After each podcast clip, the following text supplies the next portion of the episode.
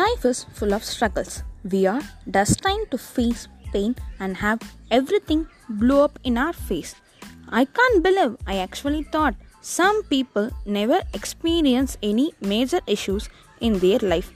We all suffer from sickness, heartbreak, death, failure, and disappointment, etc. What I have learned is that those who succeed in life accept this fact and make a decision to push through it. When things go wrong, they commit to have faith when there is no reason to do so. If you are anything like me, you have probably had some pretty big stuff ups. I continue to have the same, and I have thought about quitting so many times. That was until I realized how I got where I am today. The only reason I'm still here and breathing is because I decided not to quit. Quitting is the most painful form of suffering.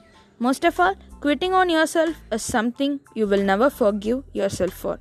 I know life is hard, but that doesn't mean you can't find an empowering way to break through all the struggles.